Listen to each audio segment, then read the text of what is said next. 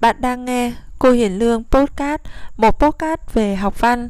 Podcast được thâu bởi cô Hiền Lương, người sở hữu kênh youtube Học văn cô Hiền Lương.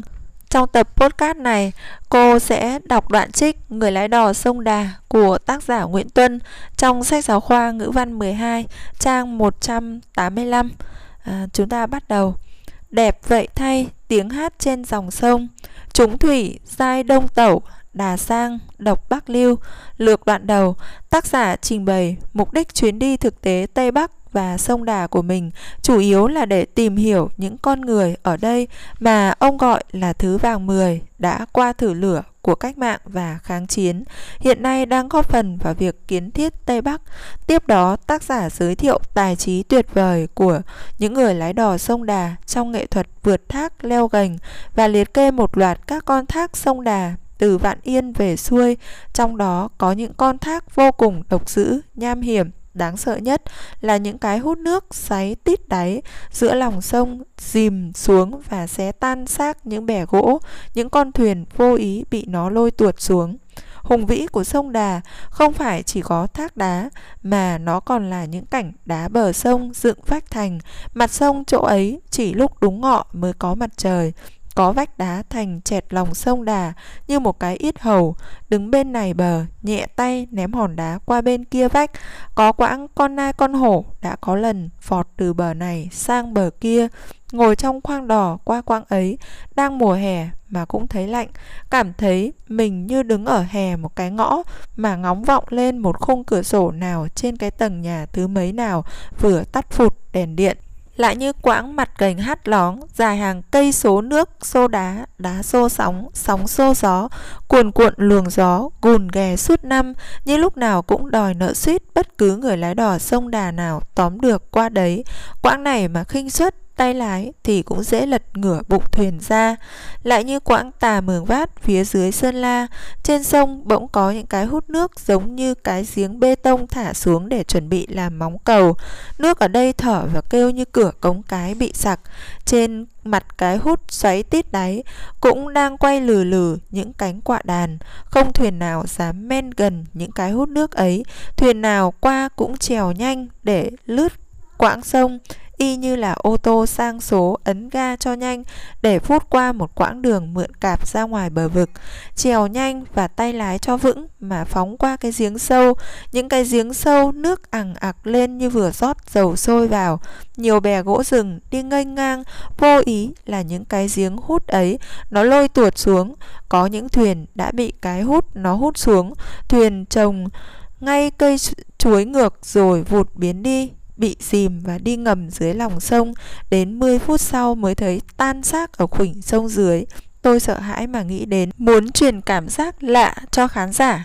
Đã dũng cảm, dám ngồi vào một cái thuyền thúng tròn vành, rồi cho cả thuyền, cả mình, cả máy quay xuống đáy cái hút sông đà. Từ đáy cái hút nhìn ngược lên vách thành, hút mặt sông chênh nhau tới một cột nước cao đến vài sải. Thế rồi, thu ảnh, cái thuyền say tít. Những thước phim màu cũng quay tít. Cái máy lia ngược con tre plonge lên một cái mặt giếng mà thành giếng xây toàn bằng nước sông xanh ve, một áng thủy tinh khối đúc dày. Khối pha lê xanh ấy như sắp vỡ tan, ụp vào cả máy, cả người quay phim, cả người đang xem. Cái phim ảnh thu được trong lòng giếng xoáy tít đáy truyền lại cho người xem phim ký sự ấy thấy mình đang lấy gân ngồi giữ chặt ghế như gỉ lấy mép một chiếc lá rừng bị vứt vào một cái cốc pha lê nước khổng lồ vừa rút lên cái gậy đánh phèn. Cuộc sống của người lái đò sông Đà quả là một cuộc chiến đấu hàng ngày với thiên nhiên, một thứ thiên nhiên Tây Bắc có nhiều lúc trông nó ra thành diện mạo và tâm địa của một thứ kẻ thù số một. Nhìn cái thiên nhiên ấy, có những lúc thấy nó không thơ đường, nhàn hạ mà thấy nó chính là một cuộc đấu tranh với thiên nhiên để giành sự sống từ tay nó về tay mình. Tôi xin ghi ở đoạn này cái hình ảnh chiến đấu gian lao của người lái đò trên chiến trường sông Đà, trên một quãng thủy chiến ở mặt trận sông Đà còn xa lắm mới đến cái thác dưới, nhưng đã thấy tiếng nước réo ẩm mãi, lại réo to mãi lên.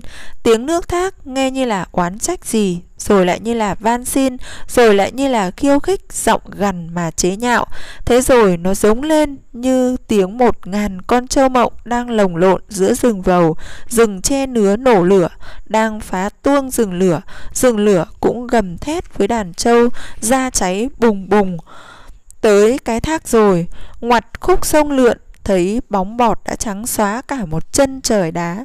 Đá ở đây từ ngàn năm vẫn mai phục hết trong lòng sông. Hình như mỗi lần có chiếc thuyền nào xuất hiện ở quãng ầm ầm mà quạnh hưu này, mỗi lần có chiếc nào nhô vào đường ngoặt sông là có một số hòn bèn nhổm cả dậy để vồ lấy thuyền. Mặt hòn đá nào trông cũng ngỗ ngược, hòn nào cũng nhăn nhúm, méo mó hơn cả cái mặt nước chỗ này. Mặt sông rung rít lên như tuyết pin thủy điện nơi đáy hầm đập. Mặt sông trắng xóa càng làm bật rõ lên những hòn những tảng mới trông tưởng như nó đứng ngồi, nó nằm tùy theo sở thích tự động của đá to, đá bé. Nhưng hình như sông Đà đã giao việc cho mỗi hòn mới thấy rằng đây là nó bày thạch trận trên sông. Đám tảng, đám hòn chia làm ba hàng chặn ngang trên sông, Đòi ăn chết cái thuyền. Một cái thuyền đơn độc không còn biết lùi đi đâu Để tránh một cuộc giáp lá cà Có đá giàn trận địa sẵn. Hàng tiền vệ, có hai hòn canh một cửa. Đá trông như là sơ hở, Nhưng chính hai đứa giữ vai trò, Dụ cái thuyền đối phương đi vào sâu nữa. Vào trận tuyến giữa rồi, Nước sóng luồng mới đánh khuịp quật, vu hồi lại nếu lọt vào đây rồi mà cái thuyền du kích ấy vẫn chọc thủng được tuyến 2 thì nhiệm vụ của những bong ke chìm và pháo đẩy đá nổi ở tuyến 3 phải đánh tan cái thuyền lọt lưới đá tuyến trên, phải tiêu diệt tất cả thuyền trưởng thủy thủ ngay ở chân thác. Thạch trận dàn bày vừa xong thì cái thuyền vụt tới, phối hợp với đá, nước thác gieo hò làm thanh viện cho đá. Những hòn đá bệ vệ oai phong lẫm liệt, một hòn ấy trông nghiêng thì y như là đang hất hàm hỏi cái thuyền về xưng tên tuổi trước khi giao chiến. Một hòn khác lùi lại một chút và thách thức cái thuyền, có giỏi thì tiến gần vào. Ông đỏ hai tay giữ mái chèo bị hất lên khỏi sóng trận địa phóng thẳng vào mình, mặt nước hò la vang dậy quanh mình, ùa vào mà bẻ gãy cán chèo võ khí trên cánh tay mình, sóng nước như thể quân liều mạng vào sát nách mà đá trái mà thúc cối vào bụng và hông thuyền. Có lúc chúng đội cả thuyền lên, nước bám lấy thuyền như đô vật túm thắt lưng ông đỏ, đòi lật ngửa mình ra. Giữa trận nước vang trời thanh la não bạt, sóng thác đã đánh đến miếng đòn hiểm độc nhất cả cái luồng nước vô sở bất đắc chí ấy bóp chặt lấy hạ bộ người lái đò mặt sông trông tích tắc lòa sáng lên như một bể đom đóm, cửa bể đom đóm rừng, ùa xuống mà châm lửa vào đầu sóng. Nhưng ông đò cố nén vết thương, hai chân vẫn kẹp chặt lấy cuống lái, mặt méo bệch đi như cái luồng sóng đánh hồi lùng, đánh đòn tỉa, đánh đòn âm vào chỗ hiểm. Tăng thêm mãi lên tiếng hỗn chiến của nước, của đá thác nhưng trên cái thuyền sáu bơi chèo vẫn nghe rõ tiếng chỉ huy ngắn gọn tỉnh táo của người cầm lái. Vậy là phá xong trùng vi thạch trận vòng thứ nhất. Không một phút nghỉ tay nghỉ mắt phải phá luôn vòng vây thứ hai và đổi luôn chiến thuật. Ông lái đã nắm được binh pháp của thần sông thần đá. Ông đã thuộc quy luật phục kích của lũ đá nơi ải nước hiểm trở này.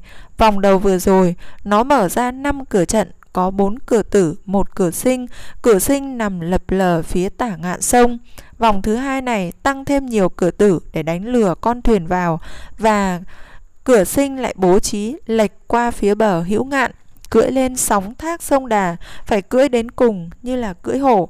Dòng thác hùm beo đang hồng hộc tế mạnh trên sông đá, nắm chặt lấy được cái bầm sóng đúng luồng rồi. Ông đỏ gỉ cương lái, bám chắc lấy luồng nước đúng mà phóng nhanh vào cửa sinh mà lái miết một đường trèo về phía cửa đá ấy. Bốn năm bọn thủy quân cửa ải nước bên bờ trái liền xô ra định níu thuyền lôi vào tập đoàn cửa tử. Ông đỏ vẫn nhớ mặt bọn này, đứa thì ông tránh mà rảo bơi trèo lên, đứa thì ông đè sấn lên mà chặt đôi ra để mở đường tiến. Những luồng tử đã bỏ hết lại sau thuyền, chỉ còn vẳng reo tiếng hò của sóng thác luồng sinh, chúng vẫn không ngớt khiêu khích, mặc dầu cái thằng đá tướng đứng chiến ở cửa vào đã tiêu nghỉu cái mặt xanh lẻ thất vọng thua cái thuyền, đã đánh trúng vào cửa sinh nó chấn lấy. Còn một trùng vây thứ ba nữa, ít cửa hơn, bên phải bên trái đều là luồng chết cả, cái luồng sống ở chặng Ba này lại ngay ở giữa bọn đá hậu vệ của con thác cứ phóng thẳng thuyền, chọc thủng giữa cửa giữa đó, thuyền vút qua cổng đá cánh mở cánh khép, vút vút, cửa ngoài, cửa trong, lại cửa trong cùng, thuyền như một mũi tên che xuyên nhanh qua hơi nước, vừa xuyên vừa tự động lái lượn được, thế là hết thác, dòng sông vặn mình vào một cái bến cát có hang lạnh, Sóng thác xèo xèo tan trong trí nhớ, sông nước lại thanh bình. Đêm ấy, nhà đỏ đốt lửa trong hang đá, nướng ống cơm lam và toàn bàn tán về chuyện cá anh vũ, cá dầm xanh, về những cái hầm, cá, hang cá, mùa khô nổ những tiếng to như mìn bộc phá, rồi cá túa ra đầy tràn ruộng. Cũng chả thấy ai bàn thêm một lời nào về cuộc chiến thắng vừa qua nơi cửa ải nước đủ tướng giữ quân tợn vừa rồi Cuộc sống của họ là ngày nào cũng chiến đấu với sông đà dữ dội, ngày nào cũng giành lấy cái sống từ tay những cái thác, nên nó cũng không có gì là hồi hộp đáng nhớ. Họ nghĩ thế lúc ngừng trèo Trên sông Đà, thỉnh thoảng có tàu bay lượn vòng ở quãng này, ở quãng khác, có lẽ để chỉnh lý về bản đồ đất nước tổ quốc Tôi nghĩ nếu sau này làm phim truyện hoặc phim ký sự, tôi không muốn dùng mấy chữ phim tài liệu về sông Đà. Nếu muốn phản ánh lên cái dữ tợn và cái lớn của sông Đà, của thác sông Đà, cũng phải đưa ống quay phim lên tàu bay cho bay và là là trên thác mà dí máy xuống mà lượn ống máy theo những luồng sinh của thác. Trên thác hiên ngang một người lái đò sông Đà có tự do vì người lái đò ấy đã nắm được cái quy luật tất yếu của dòng nước sông Đà. Tôi có bay tạt ngang qua sông Đà mấy lần và thấy đó cũng là thêm cho mình một góc độ nhìn, một cách nhìn về con sông Tây Bắc hung bạo và trữ tình.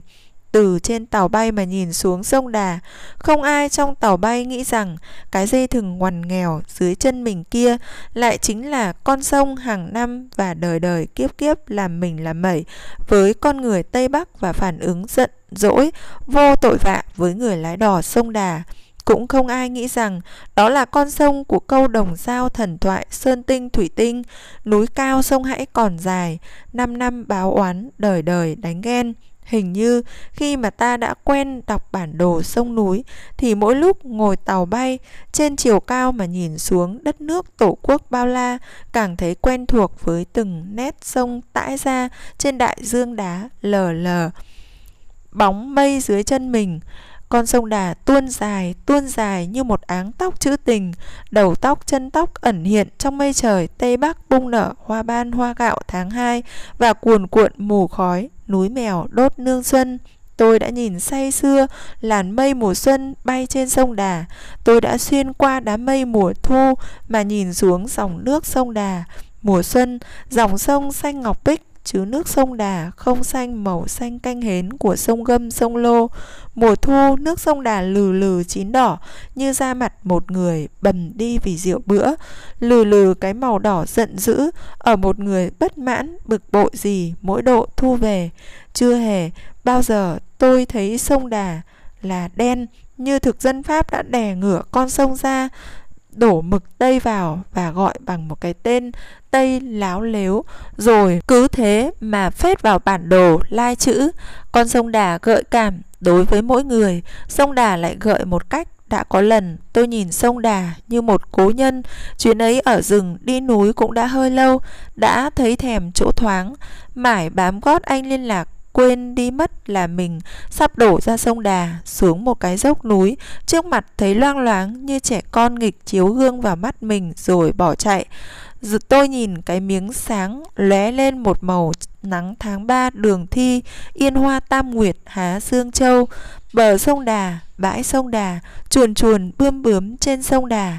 Chao ôi, trong con sông vui như thấy nắng giòn tan sau kỳ mưa dầm, vui như nối lại chiêm bao đứt quãng, đi rừng dài ngày rồi lại bắt ra sông Đà. Đúng thế, nó đầm đầm, ấm ấm, như gặp lại cố nhân, mặc dầu người cố nhân ấy, mình biết là lắm bệnh, lắm chứng, chốc dịu dàng đấy, rồi chốc lại bản tính và gắt gỏng thác lũ ngay đấy.